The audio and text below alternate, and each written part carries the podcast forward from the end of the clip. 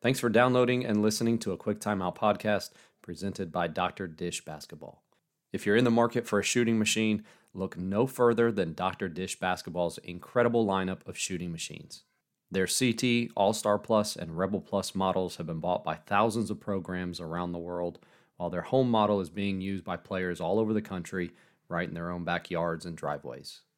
New to the lineup this year is the Dr. Dish Facility model for those with basketball training businesses. These machines are must have for those looking to take their shooting to the next level. To find out more, visit drdishbasketball.com.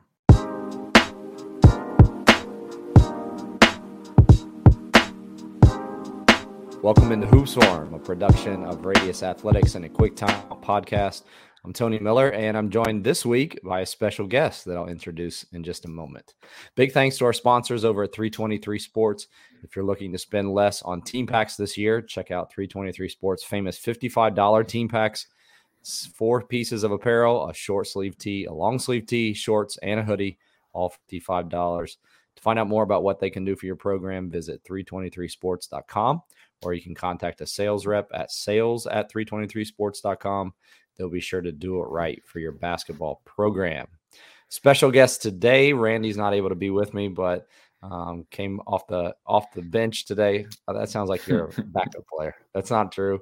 Not a backup player. This is somebody though who I've had on the podcast before. If you listen to a quick timeout podcast, Coach Mike Jagacki.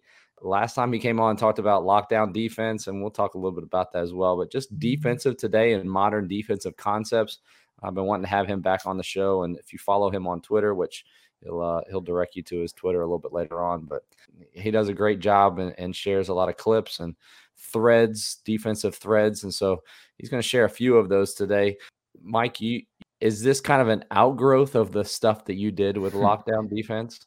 Well, coach, first, thanks for, for having me. I know I got big shoes to fill, so hopefully I don't commit too many turnovers off the bench here. But yeah, these are kind of just the thoughts that are really perplexing me these days, you know, things I'm really diving into.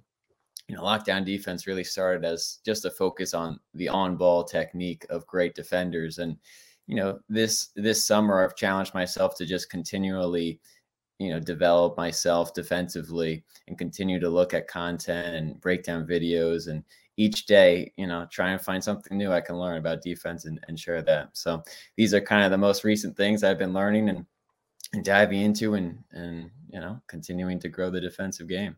So, like we usually do on this show, typically try to show between three to five concepts and things that you can show some film that go along with it. So, if you're listening to this, I'd encourage you to go over to YouTube, hop over there, type in hoops forum, and you'll find that there on my YouTube page.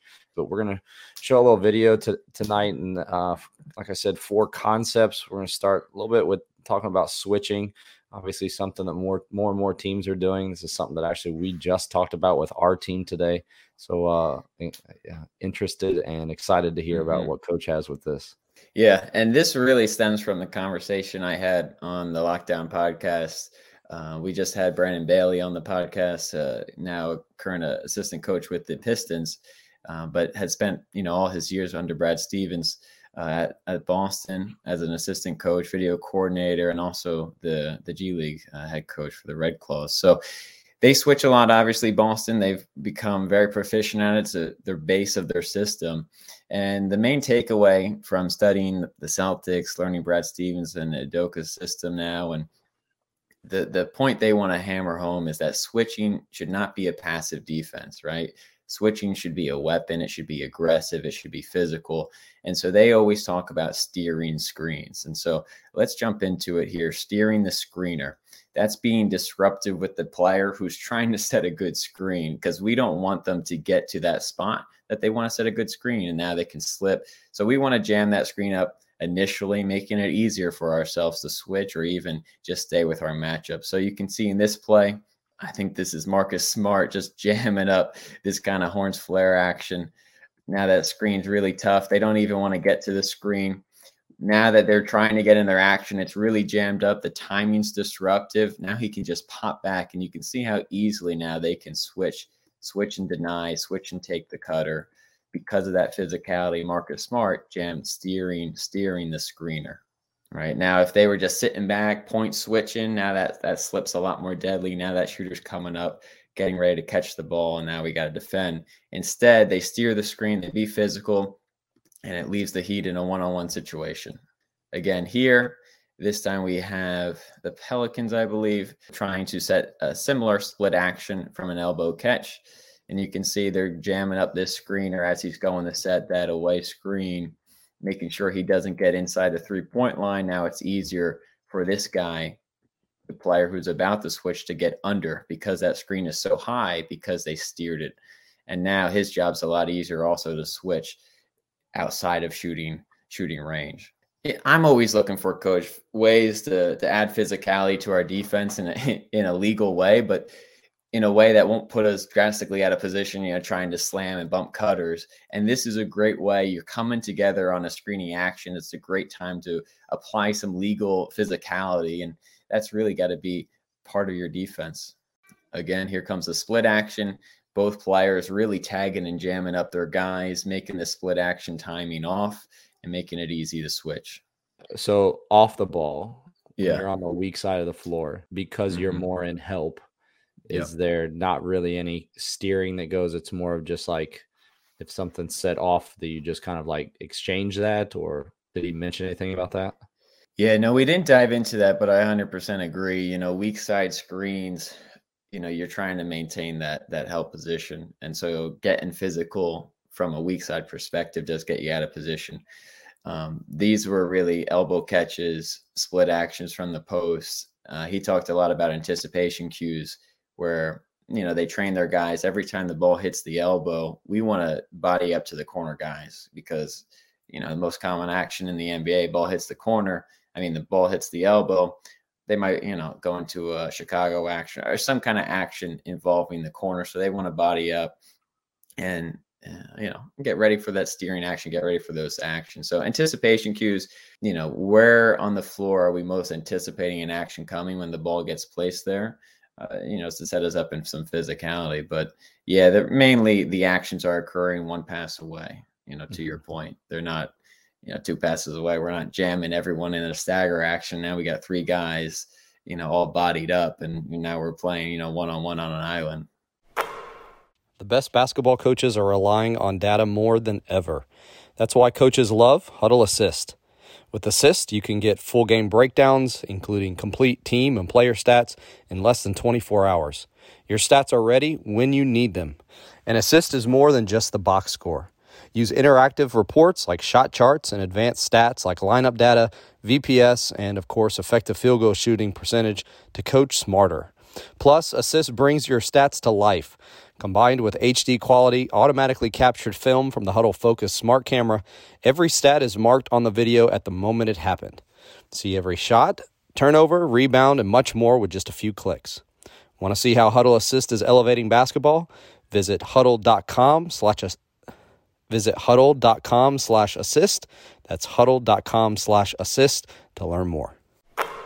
All right, second concept you want to cover is disruptive control and this is one of my favorite concepts and gets back to really the roots of, of lockdown defense and studying you know guys that could just get after the ball at a high level and this clip uh, was taken of avery bradley. Uh, i put it on my youtube channel i mean my uh, twitter channel I've got it from a youtube just talking to avery bradley about how he defends and you can find it on on twitter. Um, a lot of people seem to like this idea uh, and it's it's a huge concept, and a lot of players are hesitant defensively to apply pressure to a ball handler because they feel you know like they can get exposed, right? Like if I apply pressure, this guy's more likely to blow by me. When really sometimes your job is a lot harder when you're given that space because now they're setting you up. You know they're doing all their combo moves, they're setting you up, and now they're really attacking you, making you move, shift laterally. Now you can really misstep, right? Whereas if I'm applying pressure you can see in this clip here, Kobe's applying pressure on LeBron. Now you can assume LeBron only has one option, right? The only option he has is really to attack this way. Now Kobe, as a defensive player, gets a step ahead of the offensive player because he knows that's the only way he can attack. So now he can start anticipating that, reacting quicker, and cutting that off as soon as he tries to go, right?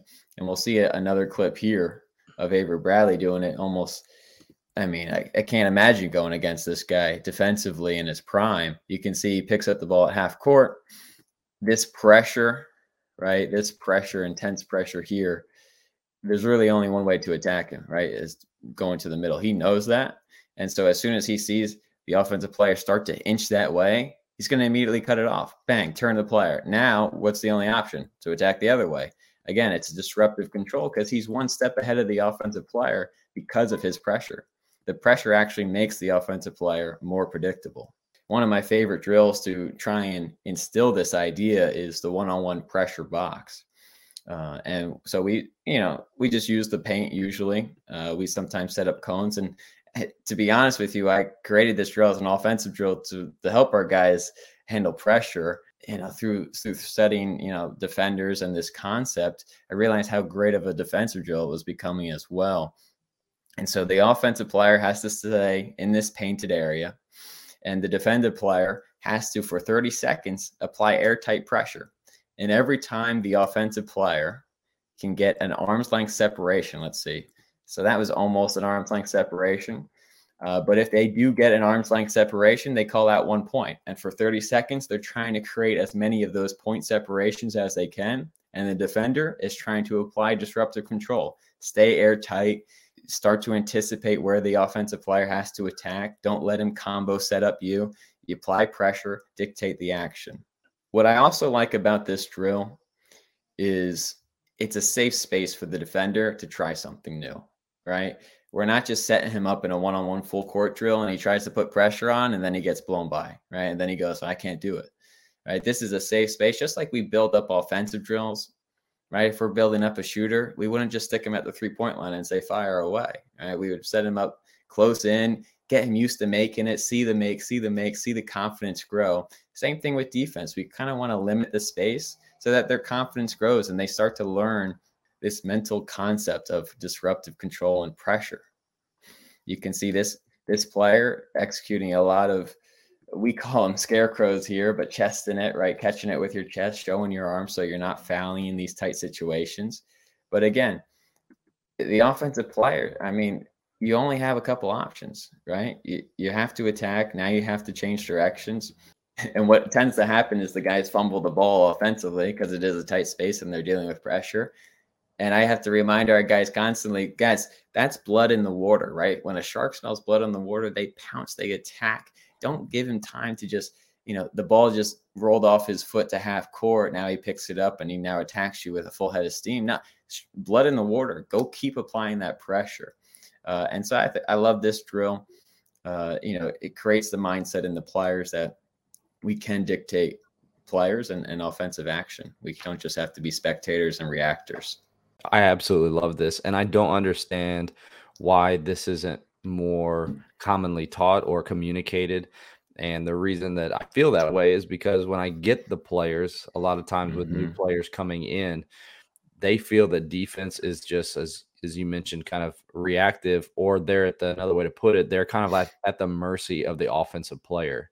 Yeah. And then from that perspective, it everything does become reactive, and it's very difficult to then keep that player from gaining an advantage because a lot of times their lateral foot speed is lacking, especially, you know, as you make that mm-hmm. jump from high school to college. And now they're trying to guard somebody who's bigger or as big and faster. And and when you can control or at least predict where they're going, I think that can make up for even if you are, let's say, like two players, offensive defense. If you, even if I'm slightly a little less athletic or not as quick, I can make that up. We've said this for years. Like I can make that up with taking better angles or yep.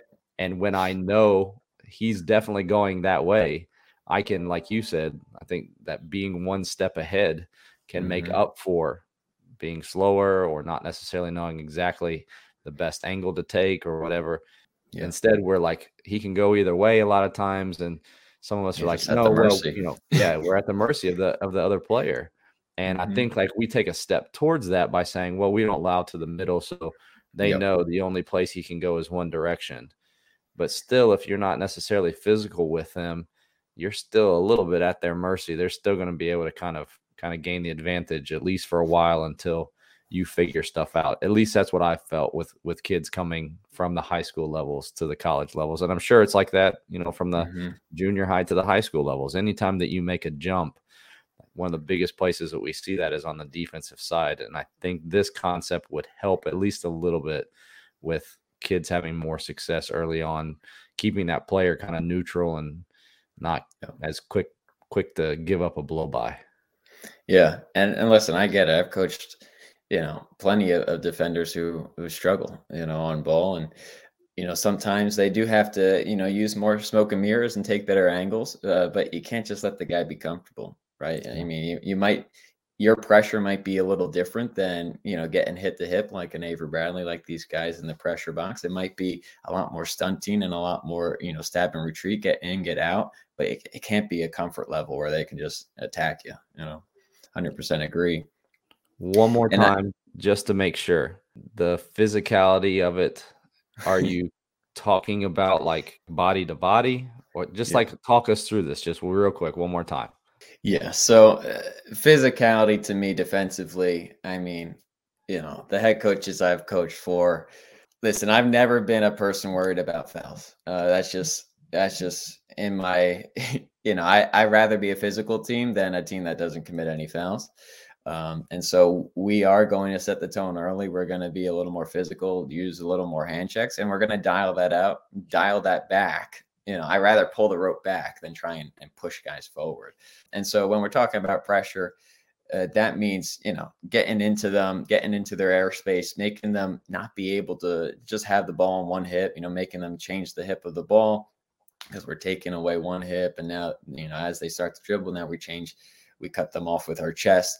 Our physicality comes when they try and move right? Or you know, when they're stationary, we want to heat them up. We want to have a hand above ball. We want to get into their space, out of their space when they're passer, when they're driver. But when they start to drive, we want to catch every dribble with our chest, right? And that might be different for some guys. They might need to cushion the first one and then, you know, catch it with their chest. The some guys who are very skilled defensively with their footwork and speed, first dribble, like Donovan Mitchell at Baylor. I mean, every guy that tried to drive against him, that first dribble, he was getting stood up by their chest, right? Defensively, I know a lot of coaches are scared about fouls, and I want to touch that in a moment. But if your defenders are moving laterally and slightly backwards, that's legal guarding position. The defender has the right to move backwards as long as they're not at an angled stance. If they're squared up, moving backwards, that's a legal guarding position. And so, if the offensive player and the defender player moving backwards and laterally get hit at the same time with their chest, that could even be a charge. We call that a Scottie Pippen charge because I show film of, of Scottie Pippen taking those charges all the time. Back to the fouls.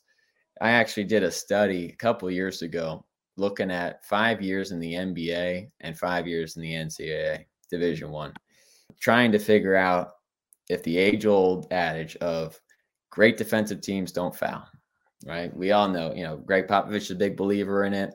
You know, Bo Ryan was a huge believer at it you know, eh, we don't want to foul. It's bad defense. You know what the study showed? No correlation. There is no correlation between fouling and great defensive teams. In fact, the Warriors are a prime example. They've been a top 10 defense, I think, since Kerr has gotten there. Right. It might have been down one year, but they've been top five, I think, most of those years. They were top three. They were second, I believe, last year in defensive efficiency behind the Celtics, I believe. And they were top three in fouls given. And they've constantly been a top 10 fouls given team. Same thing with the Miami Heat. These physical teams, they're going to give fouls. Now, the thing is, you don't want to give up the stupid fouls. You don't want to give up the, the foul for a, a guy taking a pull up jump shot. You never want to foul a jump shooter but you also don't want to give up layups. You know, layups are more valuable than foul shots, and foul shots are not a good shot either. So no dumb fouls, but no easy back buckets either. And if we get a couple hand check calls, as long as we stay out of the bonus, just sending guys to the line, I'm going to live with that. That physicality is something I'm going to live with. And so I, I'm not a big believer in toning back fouls.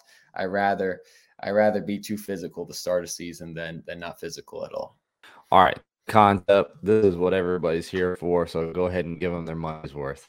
So this next thing is the closeout debate, and this has been a, a huge topic.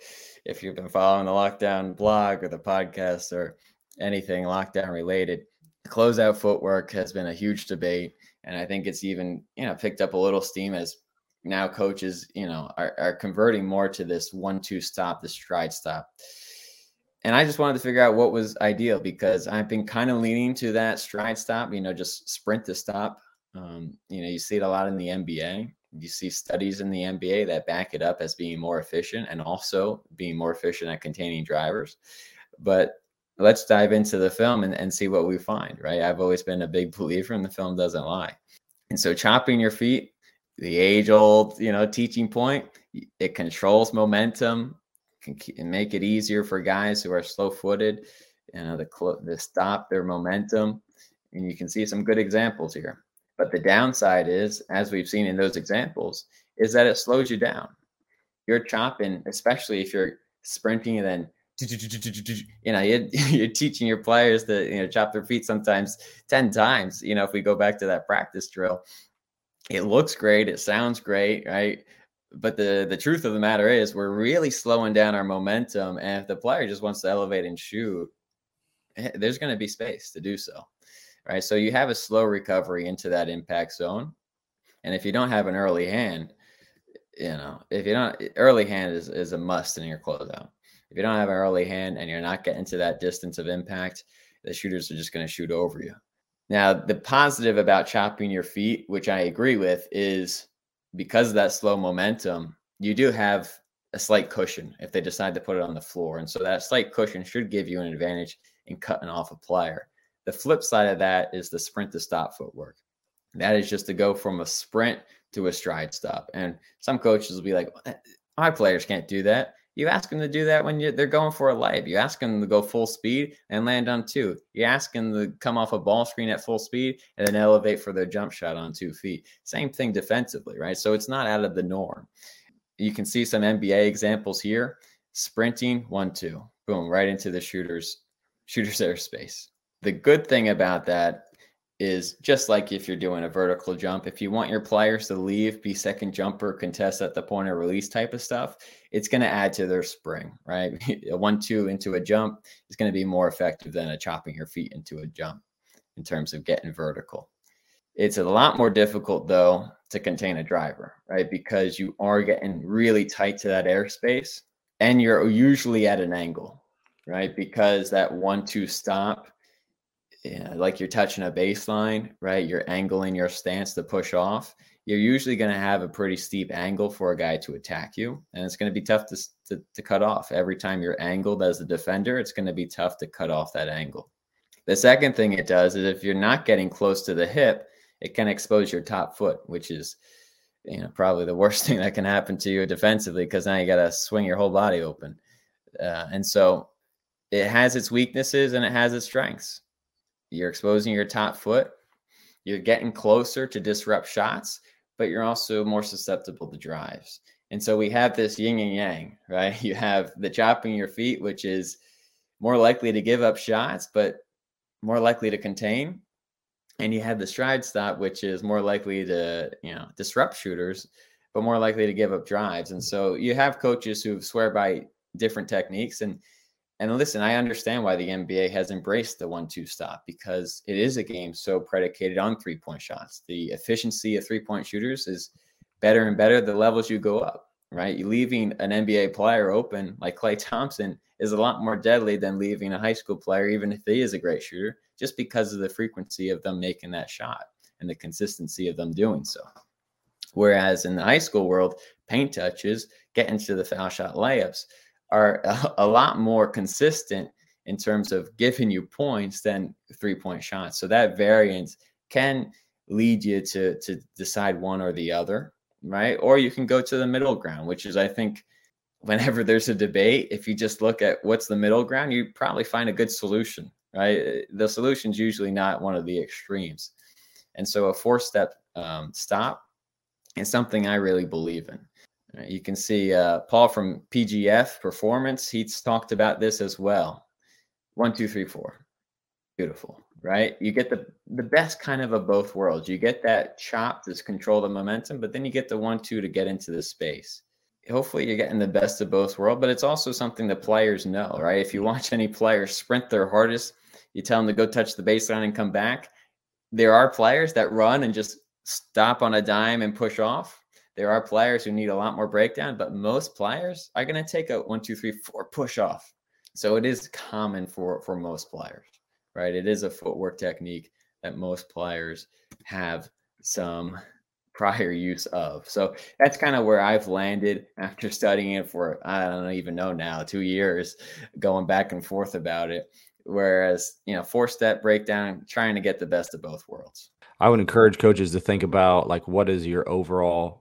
Philosophy mm-hmm. for the half court within the half court. Like what if you're trying to take away three point attempts, you better get out there as fast as you can. And the extreme of that, as you mentioned, is what the NBA is doing. But that's their philosophy. Their philosophy is to run guys off. I know not every team, but I heard an, an assist a current assistant coach stand up at a basketball clinic and say our goal is to run them off the three point line but also understand the implications of that. You better better than spend a whole lot of time helping rotating off to, to other people. And I would venture to say most of us at the college and the high school levels are, are probably not devoting the amount of time that's needed to be able to do that. Plus, there's probably not people at our level who are shooting it at a clip that are mm-hmm. worthy of, of that. Maybe some of us, but to your point, then the other extreme of that would be, and maybe this is you. I was just talking to a high school coach about this last week. He was like, I just want my guys to do the short choppy. Nobody at, at my level is going to beat us by just right. hitting nine threes. So we do short choppy, but then everything is about containing. And I think that then is the key there. Like, what's your overall half court philosophy? You know, for us, probably very similar. Both the coach and I are coaching at the D3 level. If a guy is standing out there, he can probably hit the three point shot. mm-hmm. So I got to get out there to to acknowledge that. But then I also don't necessarily have the have the manpower to always be running a guy off the three point line and then everybody always be rotating. And this yeah. is that balance that you said between I'm able to take away or at least contest the three point shot while at the same time containing the drive without always knowing I'm going to have to be in defensive rotations. A hundred percent. And just to follow up on what you just said, I think there's two points, right? I think number one, I talked to Tony Bennett, right? Well, I was at, you know, he, I was in a room of him talking. I guess I, I won't give myself too much credit, right? Uh, I'm a huge believer in what Virginia does. They've been top, I don't know, ten in a closeout efficiency, I believe, in the last. They've been more, more in the top five of closeout efficiency than any other team, right, in the last six years. So, what they're doing closeout wise carries a lot of weight to me, right? And watching their practice and listening to their coaching staff and honestly dive trying to dive deeper into what they teach from a coaching perspective and how much they spend on footwork and hand placement and things like that. And i have other coaches at that you know at that same threshold who i really respect. And they all kind of come back to the same thing where they're not spending hours and hours talking about these minuscule techniques. They're more driven towards what the player naturally does um, and if there's a problem, they're going to correct it. Kind of like how we treat jump shooters, right? Like a guy might have a funky looking shot, but if it's really highly efficient, we're probably going to let that slide a little more. And if the player with a funky shot is really struggling with his shooting, uh, then we're probably going to step in and help him, right?